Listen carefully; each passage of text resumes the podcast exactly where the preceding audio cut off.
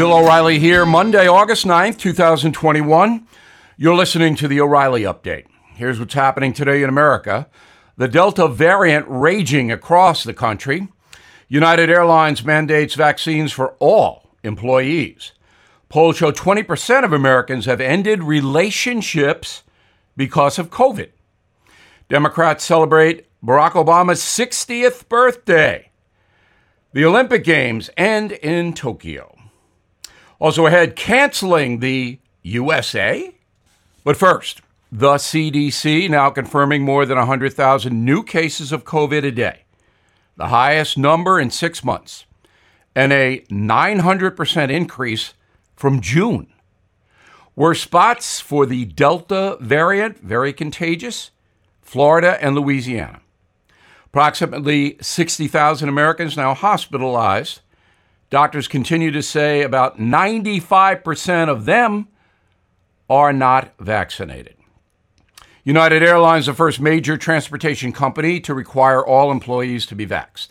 Executives instructing 67,000 workers to receive the injections no later than October 25th.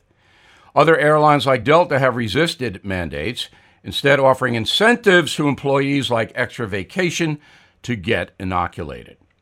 New survey from YouGov showing a significant number of people have ended friendships because of disagreements about the vaccination. One in five Americans have severed ties. 68% say the disease has had no impact on their personal relationships. 29% say they know a family member or friend who has died from COVID. State Department denying early reports that John Kerry flew on a private jet to party with Barack Obama in Massachusetts. A spokesman releasing a statement after some news outlets criticized the climate czar, writing, quote, Secretary Kerry lives on Martha's Vineyard. He took a ferry. He did not fly private. This is yet another example of bad reporting. I'm not a Kerry fan, but let's get it right okay. Olympics are over. USA taking home the most medals, including gold, earning 39, followed by China with 38 gold, Japan at 27.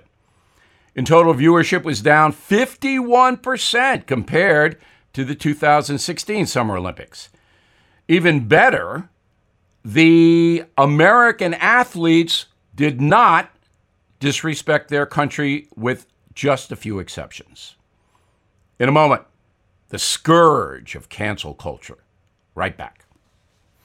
Hey guys, it's Vivek Ramaswamy here, inviting you to listen to my podcast, Truth.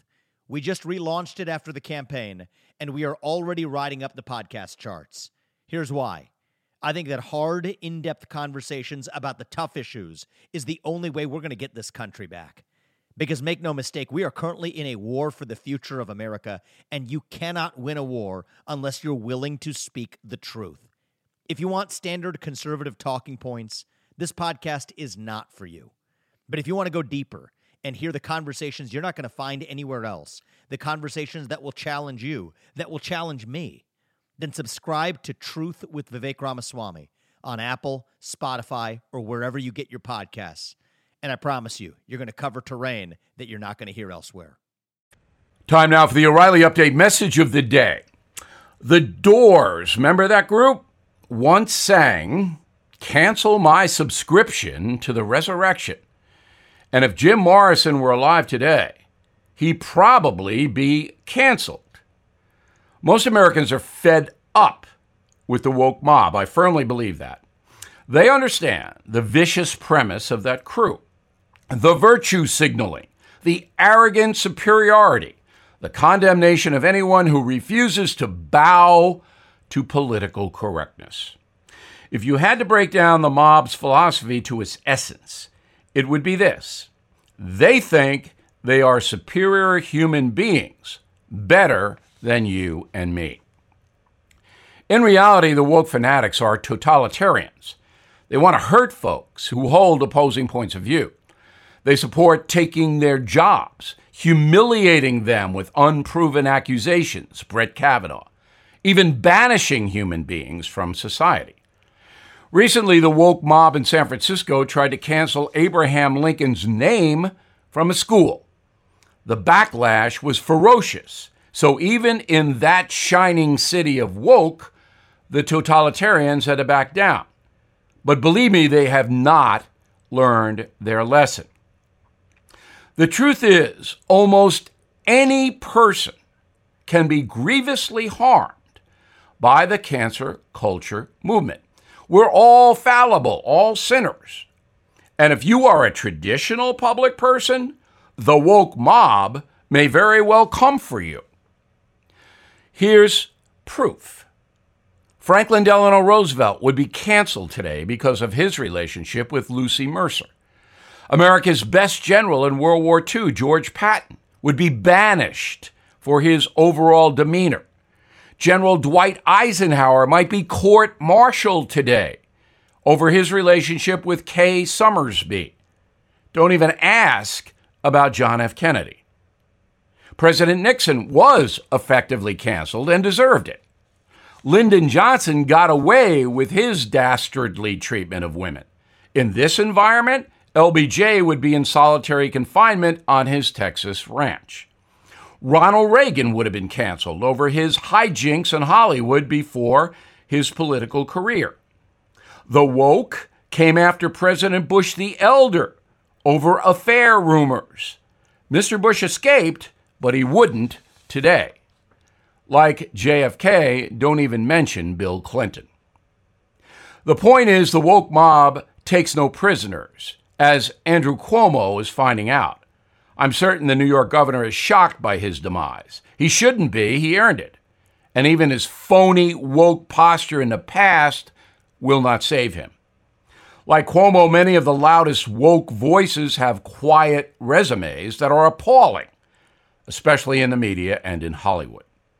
Summing up, we are all living in troubled times. Totalitarians are running wild in America. Senator Joseph McCarthy has finally succeeded. I'm Bill O'Reilly. I approve that message by writing it. For more honest news analysis, please visit BillO'Reilly.com and please check out my new book, Killing the Mob, a great summer read. In a moment, something you might not know. Everything is expensive these days, you know that. The government is printing trillions of dollars and consumer prices higher than ever.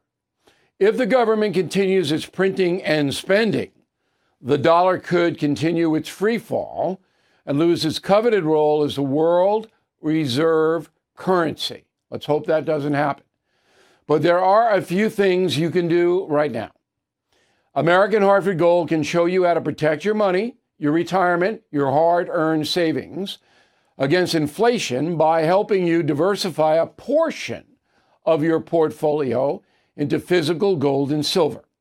Start with a short phone call, and they can have physical gold and silver delivered right to your door or put inside your 401k or IRA. So please call or text them right now. Tell them Bill O'Reilly sent you. Call 877 444 GOLD, 877 444 GOLD, or text GOLD to 65532. Again, that's 877 444 GOLD, or text GOLD to 65532. Now, the O'Reilly update brings you something you might not know. 52 years ago this week, a self described Messiah and his acolytes committed a series of gruesome murders in Southern California. They are called the Manson family murders. In early August 1969, members of Charles Manson's crew killed nine people, including pregnant actress Sharon Tate. According to the cult's ideology, the attacks were intended to spark a race war in the USA ending with Charles Manson as leader of the country. How insane is this? Soon after, the maniac and his followers were caught, convicted, and sentenced to life in prison. Here's how members of the so called Manson family received justice. Charles Manson liked to read fan mail behind bars. receiving up to 60,000 letters each year. He even charged $200 for a reply. Some idiots actually paid it. While Manson wasn't reading letters, he was plotting to escape. Prison guards caught the maniac with 150 feet of rope. He confessed his master plan after weeks in solitary confinement, saying he intended to build a hot air balloon and fly away. In November 2017, after 45 years in prison, Charles Manson died of cardiac arrest. I hope he is enjoying hell. Another killer, Susan Atkins, known as Sexy Sadie, embraced Christianity after decades behind bars. The parole board wasn't impressed. She was rejected 13 times.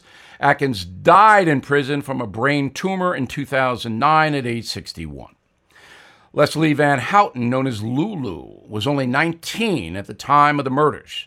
She has been recommended for parole on five separate occasions, but ultimately denied.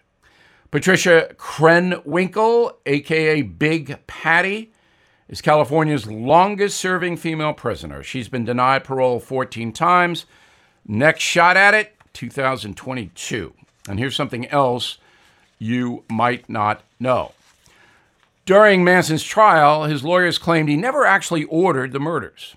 His instructions to the cult in the summer of 1969 quote, If you're going to do something, do it well and leave something witchy. Back after this. I'm Mike Slater from the podcast Politics by Faith. This is a crazy time in our country. It's stressful, a lot of anxiety, and it's going to get worse. And I realized that one of the things that helps me take away the stress is realizing that there's nothing new under the sun. So on this podcast, we take the news of the day and we run it through the Bible and other periods in history to realize that we've been through this before and we can rise above again. Politics by Faith, anywhere you listen to the podcast. Politics by Faith. Thank you for listening to the O'Reilly Update. I am Bill O'Reilly. No spin, just facts, and always looking out for you.